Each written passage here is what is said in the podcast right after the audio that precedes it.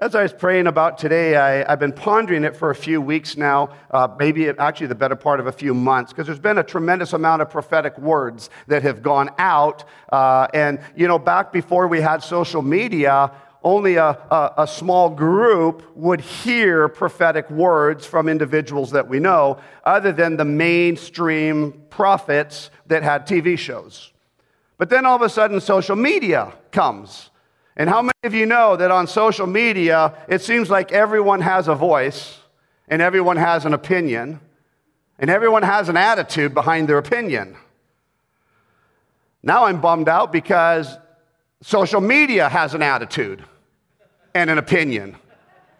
So I thought originally that this was freedom of speech, uh, uh, social media platforms. That's kind of originally what I thought it was all being formed at.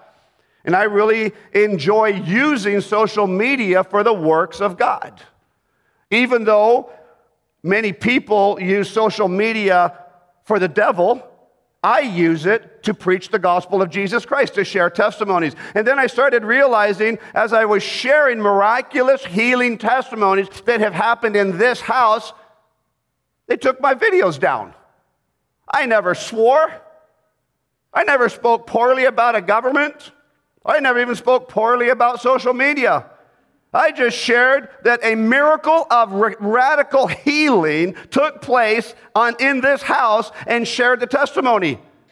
And all of a sudden, my video's gone. Yeah.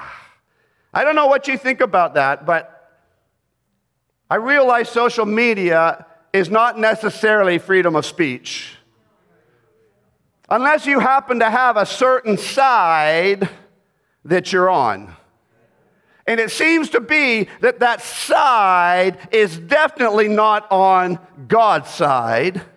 It almost seems to be more antichrist attitude than God's attitude, if that makes sense to you. I'm not here to beat up social media, although I am pretty frustrated. So I wanted to talk about types of the prophetic. There are two types of prophecy and two types of prophetic words, and I want to share some of those by using the Word of God. Is that okay if I use the Bible? Basic prophecy that we encourage in the church is to encourage and exhort. Let's turn to 1 Corinthians chapter 14, verse 1. Pursue love and desire spiritual gifts, especially that you may prophesy. For he who speaks in a tongue does not speak to men, but to God. For no one understands him. If you speak in your heavenly language, you're, you're edifying yourself. You're not always edifying somebody else around you. That's what the Bible's saying. So uh, he who speaks in tongues does not speak to men, but to God. For no one understands him. However, in the Spirit, he speaks mysteries. Verse 3 For he prophesied but when he prophesies, he speaks edification and exhortation and comfort to men. That word edification in verse 3, it's oikodome. It means to build up and to edify. The act of one who promotes another's growth in Christian wisdom, happiness, and holiness, and exhortation and comfort to men. So, with this word prophecy, oikodoma, is being used very clearly that it is to encourage and exhort the local body of Christ Jesus. It is encouraging and exhorting people that you prophesy to. A lot of people use this as a free rein to give a really bad word to somebody. Ream them out, call out their sin, beat them over the head, lash them, and put them on their cross. But that's actually not what prophecy is about in these levels of prophecy.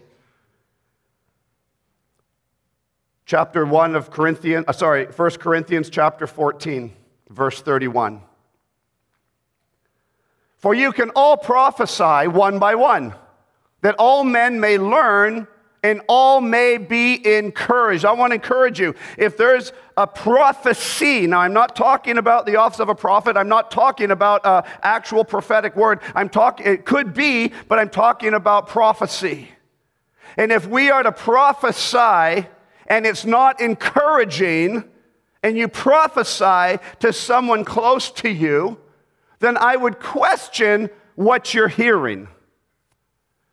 Now, it doesn't mean that we can't have prophets give directive words. I'm not saying that. We're going to talk about that in just a minute. I'm talking about that everyone can prophesy one by one, that all may learn and be encouraged, and that the spirits of the prophets are subject to the prophets. And this is a bell ringing to anyone who feels that they are a prophet or have uh, prophetic gifting, it says, and the spirits of the prophets are subject to the prophets.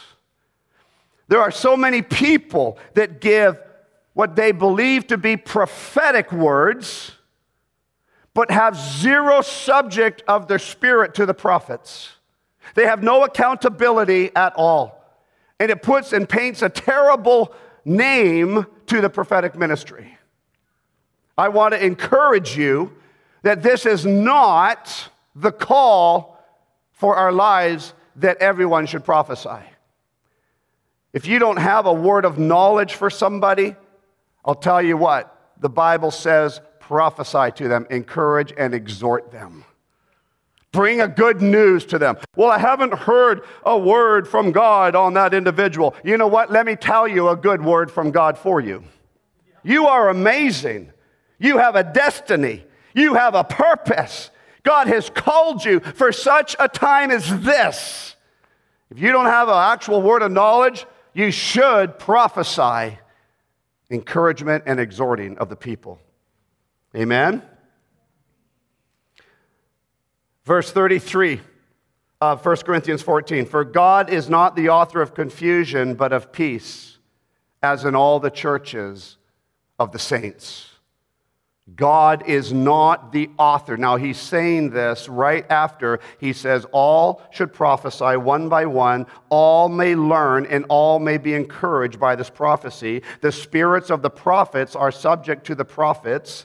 For God is not the author of confusion, but of peace, as is all the churches of the saints.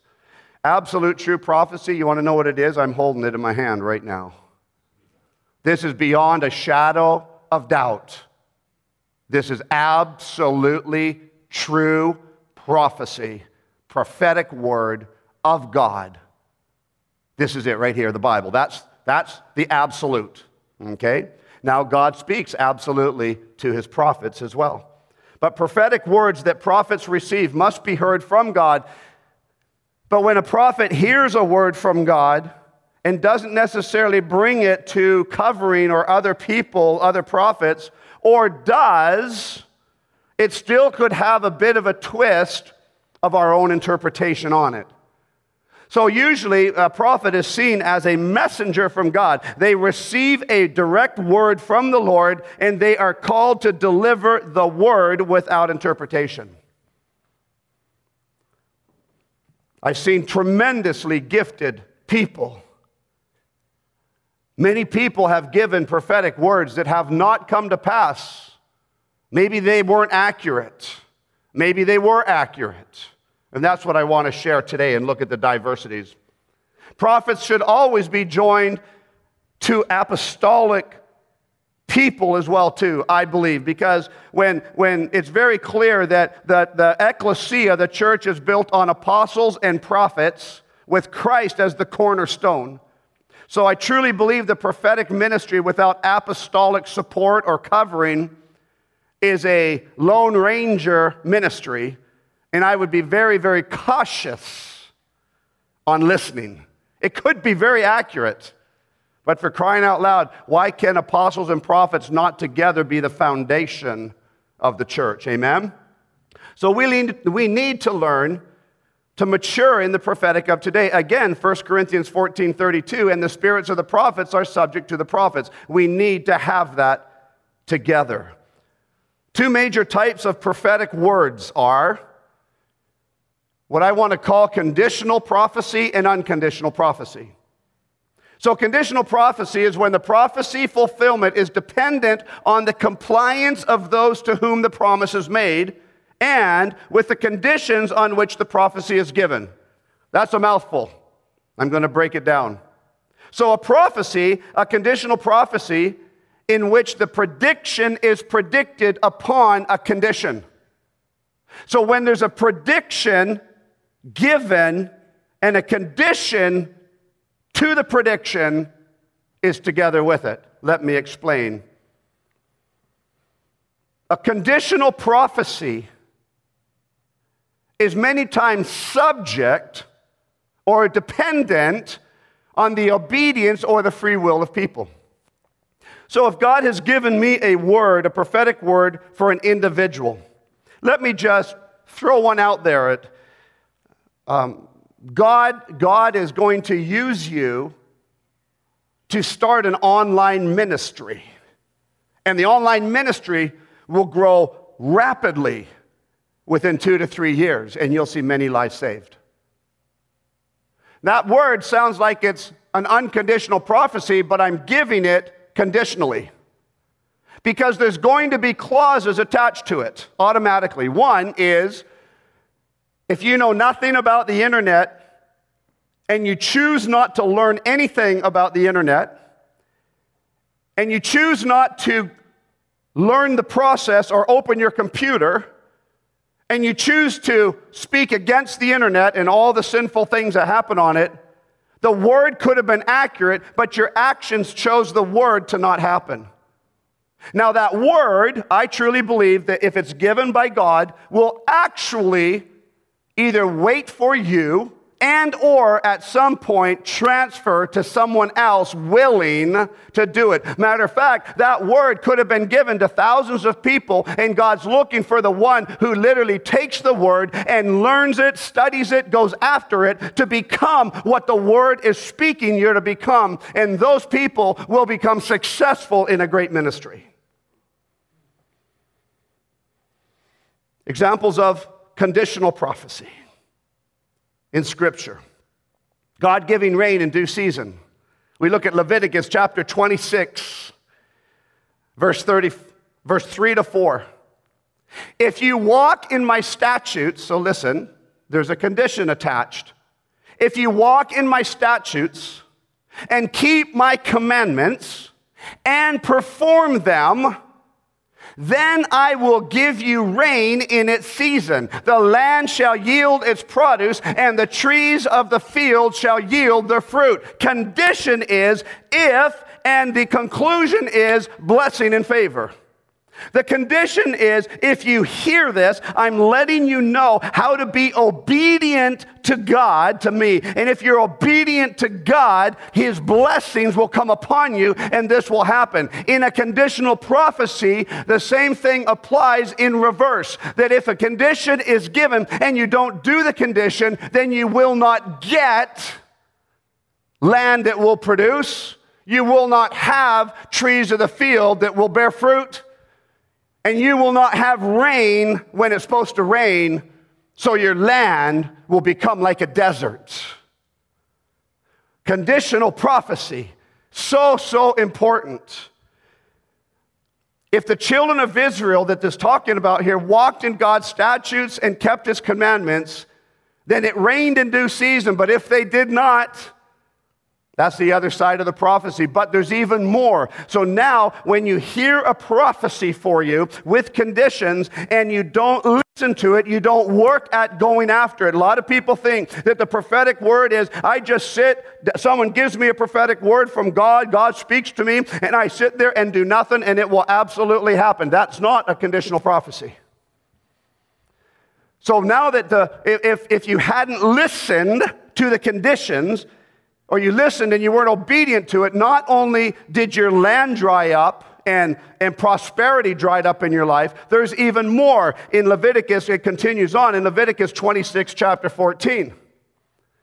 But if you do not obey me and do not observe all these commandments, and if you despise my statutes, or if your soul abhors my judgments, so that you do not perform all my commandments, but break my covenant. I also will do this to you. I will even appoint terror over you. You will have wasting disease and fever, which shall consume the eyes. It'll cause you not to see and cause you sorrow of the heart. You will be depressed. If you do not do the conditions of a prophecy, it's not just losing the prophecy, God actually goes farther and says, I will do this. You will live in fear, basically. You, when something bad happens in the world, if you don't do the conditions of the prophecy, the conditions of a lifestyle of a Christian, the conditions of your calling. You will never reach your calling. And if you don't do the conditions of the lifestyle and follow His commandments, you will never reach that call. You will never reach the lifestyle that, that God has called you into. You will never reach the level of ministry you're called into. And not only that, you will live in fear. You will waste away in diseases. Sicknesses will come like never before. And your eyes will no longer see because you, you, you've chosen to basically look not at God and you've chosen to look at self. And your eyes become blind. And you will, sorrow will fill your heart. You will feel lonely. You will feel depressed. You will feel like everyone's abandoned you. You will have what we call an orphan spirit.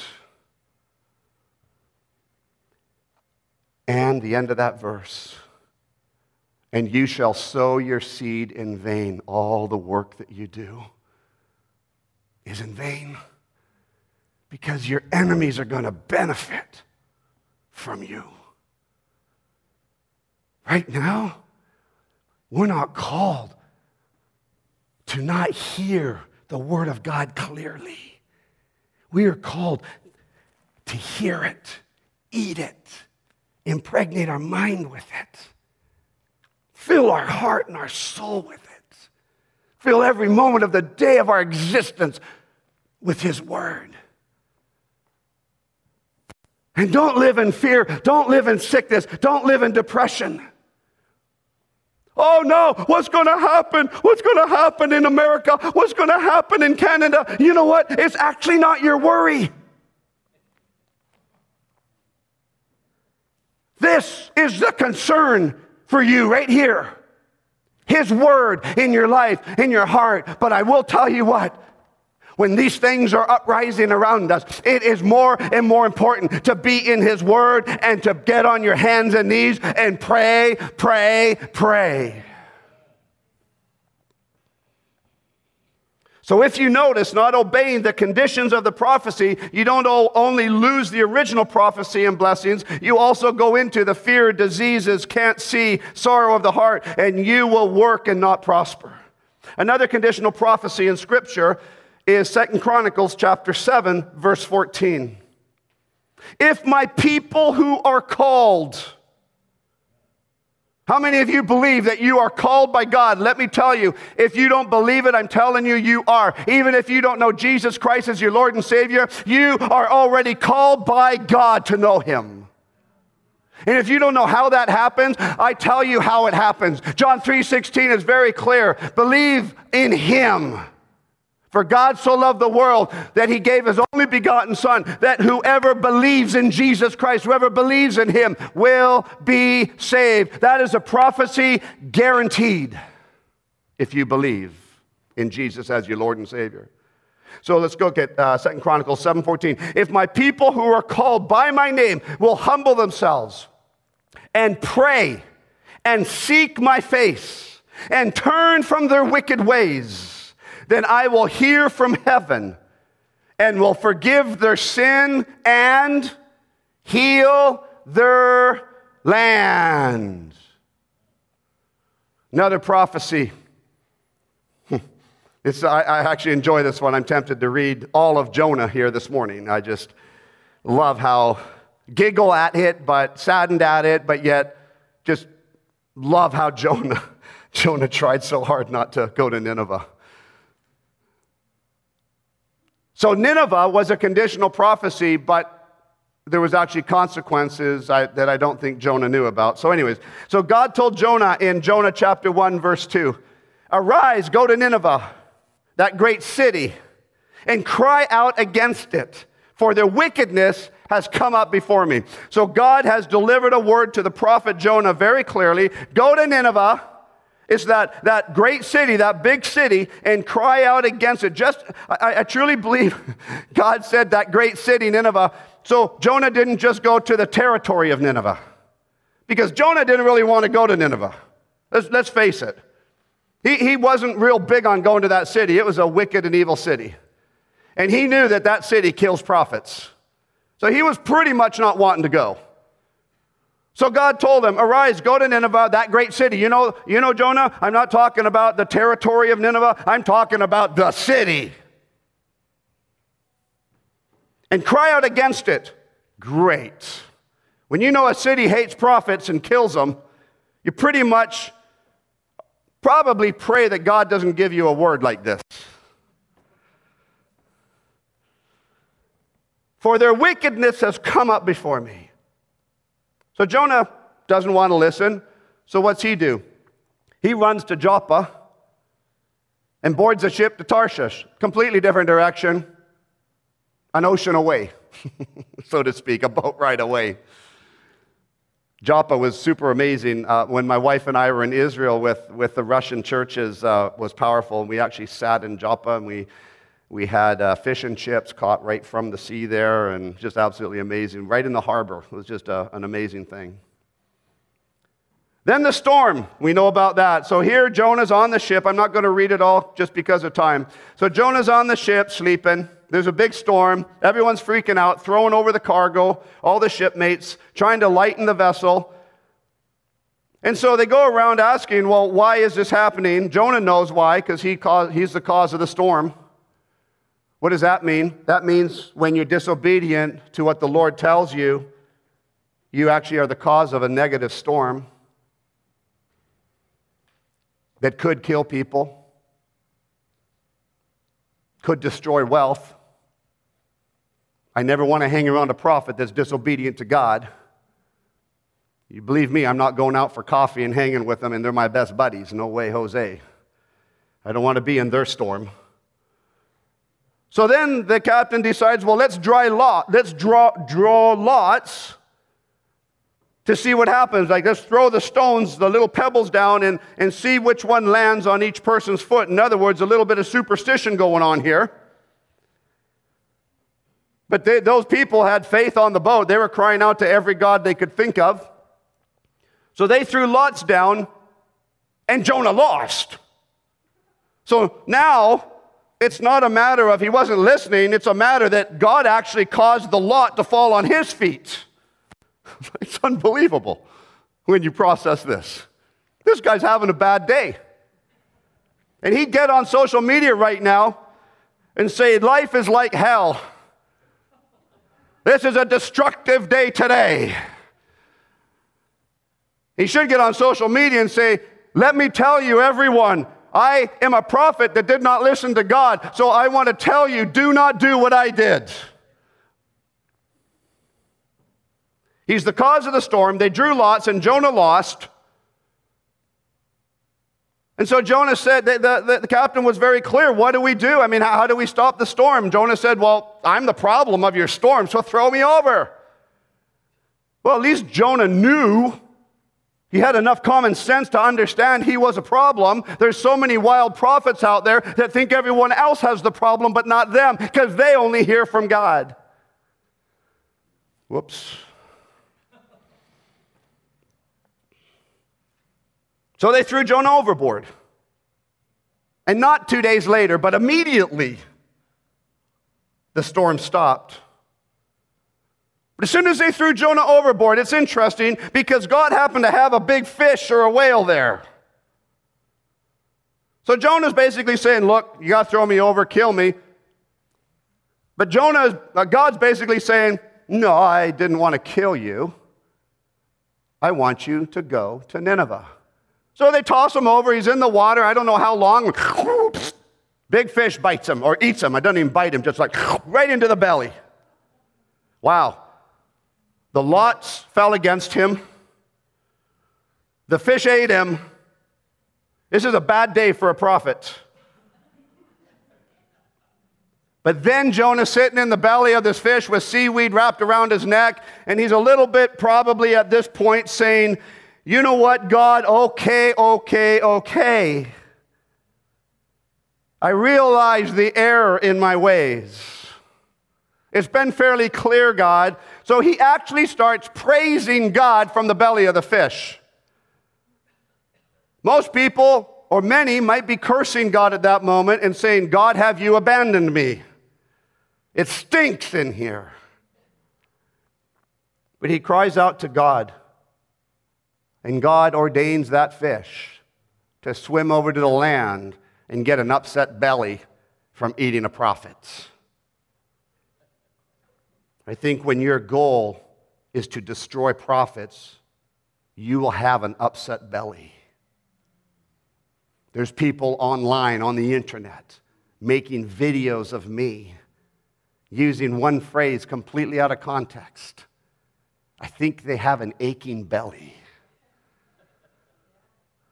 Because I'm honored, because they link me in with people like my mentors, Bill Johnson, they link me in with Kris Vallotton, they link me in with Patricia they link me in with a lot of people. So I'm like, okay, go ahead, curse me, whatever you do. I live for the name and the sake of Jesus Christ, our Lord and Savior. And Paul was very clear that that doesn't mean it's always an easy lifestyle.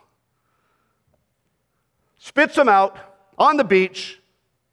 Hopefully, Jonah bathed and then went to Nineveh. Jonah chapter 3, verse 1. Now the word of the Lord came to Jonah the second time, saying, Okay, Okay, Mr. Prophet, you didn't want to go to Nineveh. Who knows why? Maybe fear of death. Maybe it's a long distance. Maybe you're just tired of proclaiming that to a big city. I don't know. He didn't want to go.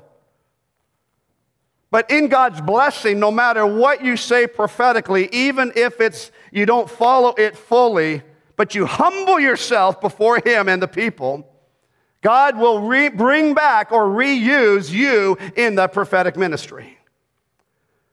So now the word of the Lord, verse 1, came to Jonah the second time, saying, Arise, go to Nineveh, that great city, and preach to it the message that I tell you. Word for word, the same word. So Jonah arose in verse 3 and went to Nineveh, according to the word of the Lord.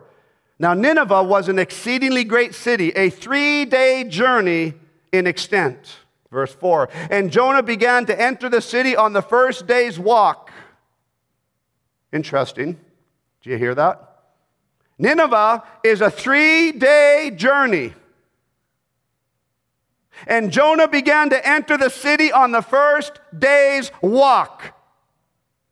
Just in case we didn't grab that, when you listen and are obedient to the Word of God, even if you've made a mistake somewhere in your interpretation, but you realize your error, you confess it before the people or talk to your team, and then you say, Okay, God, I am sorry, and I worship you. And He re gives you that word again. He doesn't just say, You're now going to walk three days. He's going to say, Because you have humbled your heart again, I am going to do something supernatural that might not have happened the first time.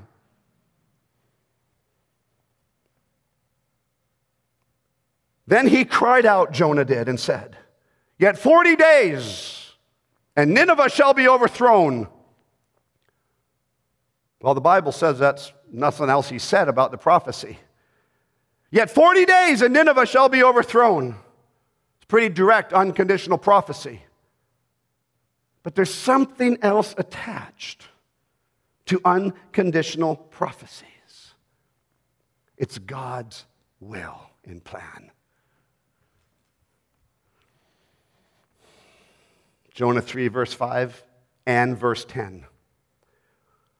The people of Nineveh believed. So, verse 5. So the people of Nineveh believed God. So they believed Jonah was bringing the true word of God. And they immediately proclaimed a fast and put on sackcloth. That sounds like a hard attitude of repentance, right? They immediately proclaimed a fast and put on sackcloth from the greatest to the least of them. Every person in the city of probably 150 to 200,000 people is what the city was roughly known as. Every person proclaimed a fast and put on sackcloth, sackcloth.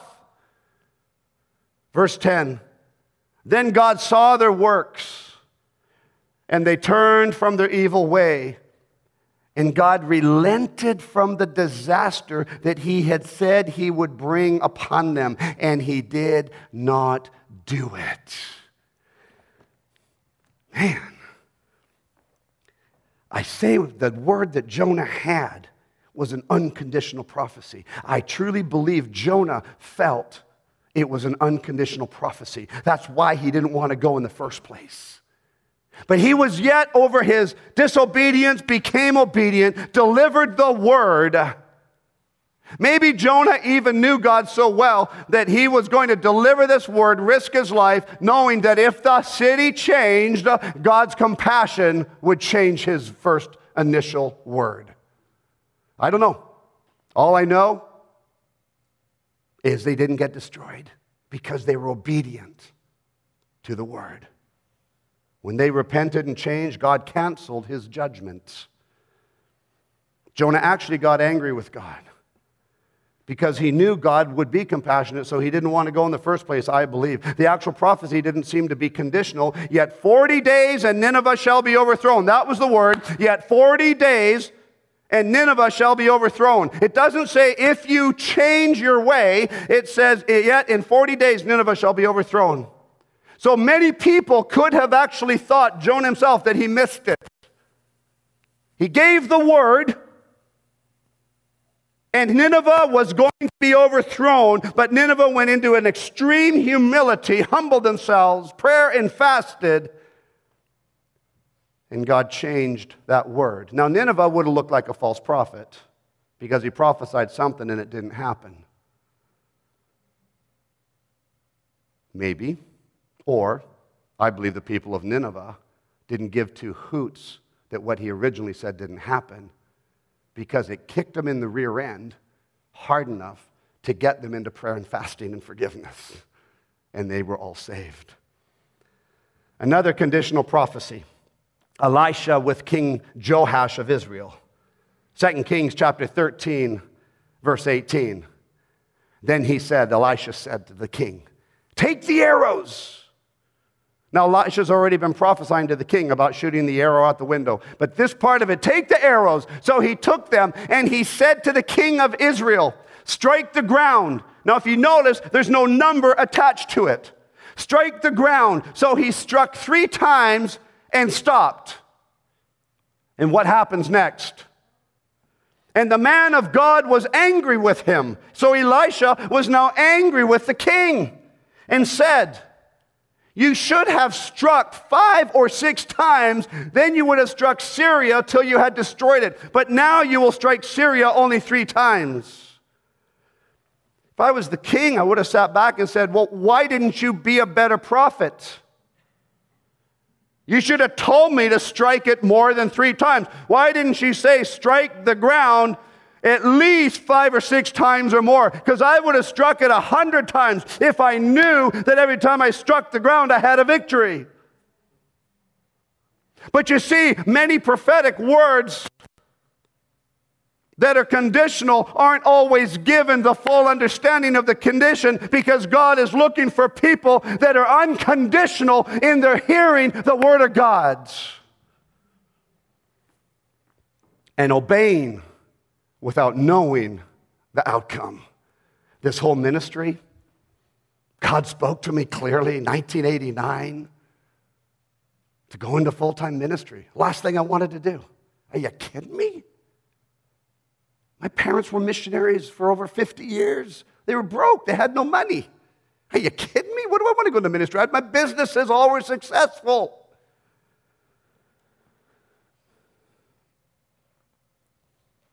But the year before, I married an amazing woman called Sharon Borthwick, my wife. Well, her name's not Sharon Borthwick, my wife, but my sister in law is Sharon Borthwick as well. They have the same name, so I'm just trying to clarify Sharon Borthwick, my wife. Not my brother's wife, Sharon.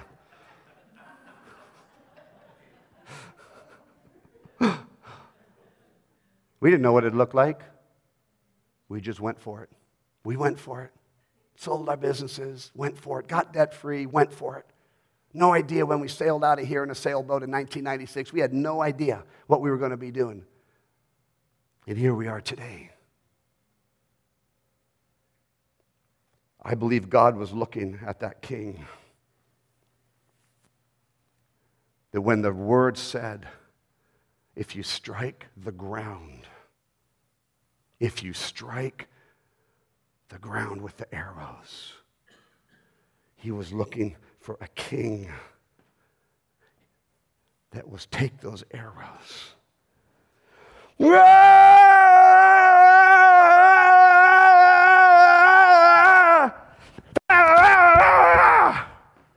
He was looking for a king with passion.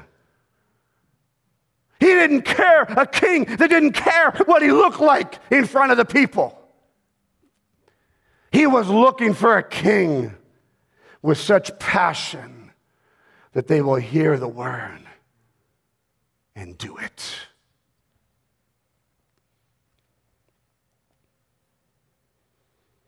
It's a very thin line when prophets prophesy and the word's coming to pass the way you thought or even the way they prophesied it. It's a thin line. So we need prophets learning with prophets that keep each other accountable. So many people feel and teach that when God declares something, it will absolutely come to pass. It's absolutely not biblically correct. There are conditional and unconditional prophecies. And even on an unconditional prophecy like Jonah to Nineveh, God's compassion still overrode it. And the people that hate the prophetic movement would have probably said, ignored the victory, but would have said Jonah was a false prophet because he said 40 days, and 40 days came and went, and it didn't happen. And they ignore the freedom, the celebration of a city in revival. They're more against the prophetic movement than they are about revival in the land.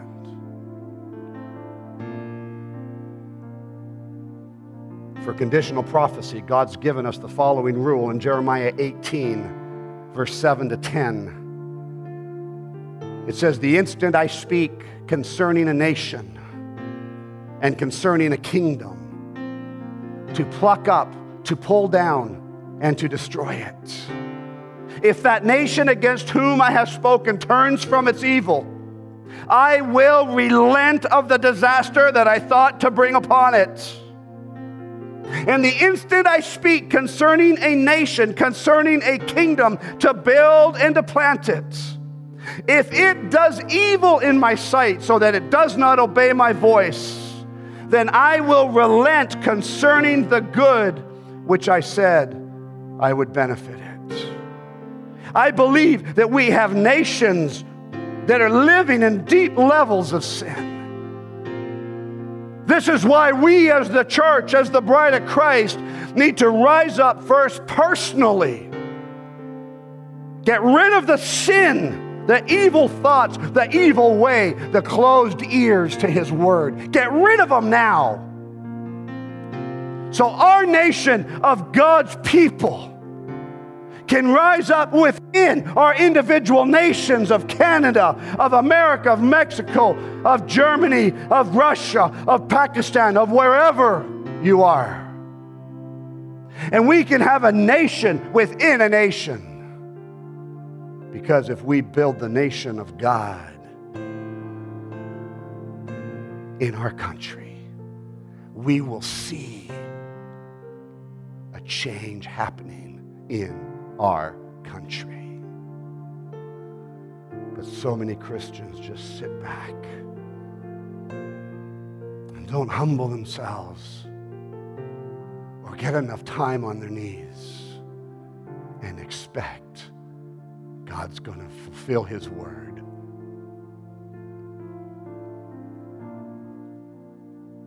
Unconditional prophecy is when God gives a word that will come to pass exactly as prophesied, no matter what human people do.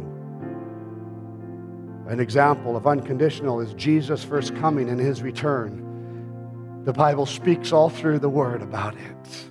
And no matter what humans did or do, Jesus came into the world. And he died on a cross and rose again for your sins to give you salvation and eternal life. No matter what humans do, Jesus is returning for his bride. No matter how bad the world is, Jesus is returning for his bride. That is a prophecy that is unconditional. Another unconditional prophecy, John 14, 1 to 4. The way, the truth, and the life. Let not your heart be troubled. You believe in God Believe also in me, in Jesus Christ. In my Father's house are many mansions. So if you believe, this is a guarantee. Believe in me, says the Lord. And in my house are many mansions. If it were not so, I would not have told you. I go to prepare a place for you. And if you go and prepare, if I go and prepare a place for you, I will come again and receive you to myself, that where I am, there you may be also. And where I go, you know, and the way you know. Tell you what, that's going to happen and it's happening in Christian lives right now. The book of Revelation, the Bible itself is an unconditional prophecy book. The book's prophecy will be fulfilled no matter what humans do. before you judge a prophet, we need to define his or her type of prophecy. We need to learn how to know a true prophet. I have friends, well known prophets, that have prophesied presidents. And especially in this time, some of them have gotten back on social media and in front of their churches and apologized for prophecy. I don't advocate false prophecies. I don't. But as I was pondering, actually, way back since early December, I started pondering what happens when a prophet gives a word about a president and then the president doesn't get in.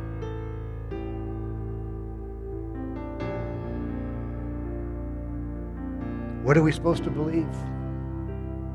Well, was it a conditional or an unconditional word? I have my perspectives on why the American president, Donald Trump, did not win the election. I have my perspectives. I think it's very clear to most people. I think it's even clear to the other side. They just don't or will not admit it.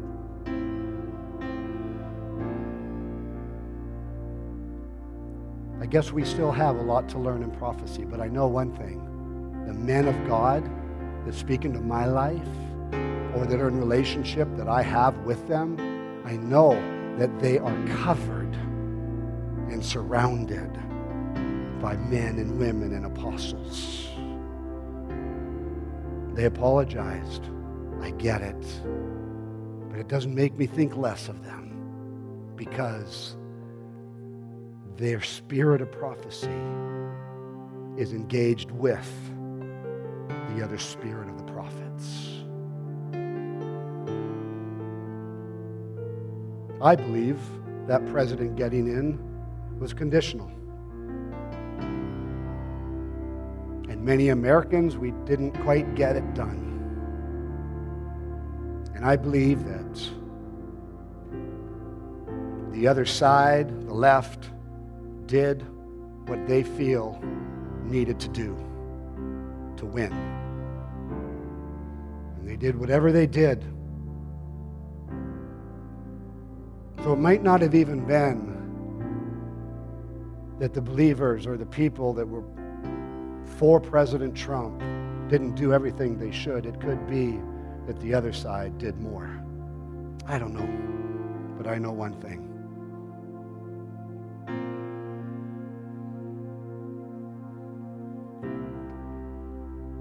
When there's a prophet that's covered by other prophets, apostolic people, they write an apology about a word, but I'll be a little bit less flexible when a prophet is a lone ranger prophesying the end of the world and it doesn't happen. But they receive millions of dollars of wealth from selling their books. And I struggle with that one for sure. All I know is that God has a plan and a purpose. I have been misread. I have been judged. I have been condemned by people.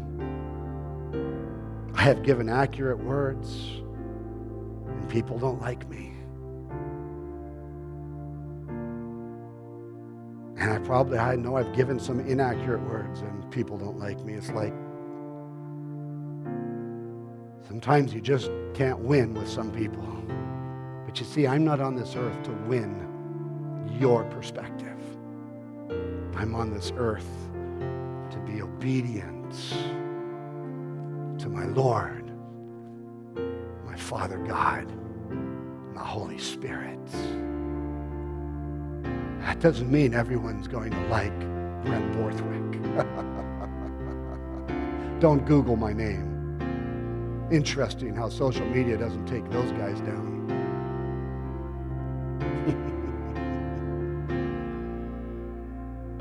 Google the name of Jesus Christ because I've got a platform better than Google, better than Facebook, better than Twitter, better than MeWe, better than Parler, better than any anything. I've got a platform. It's called the Word of God. The Word, the living Word of God. I've got a news source better than CNN, MSNBC, CBC, Fox, better than any news source ever. I've got a news source. It's the Word of God and Him speaking to us. That's the channel I listen to. Let's humble ourselves and know that we have entered such a time as this. Arise, arise, O bride, for your time has come. Evangelize and reap the harvest, for the valleys and the fields are ripe.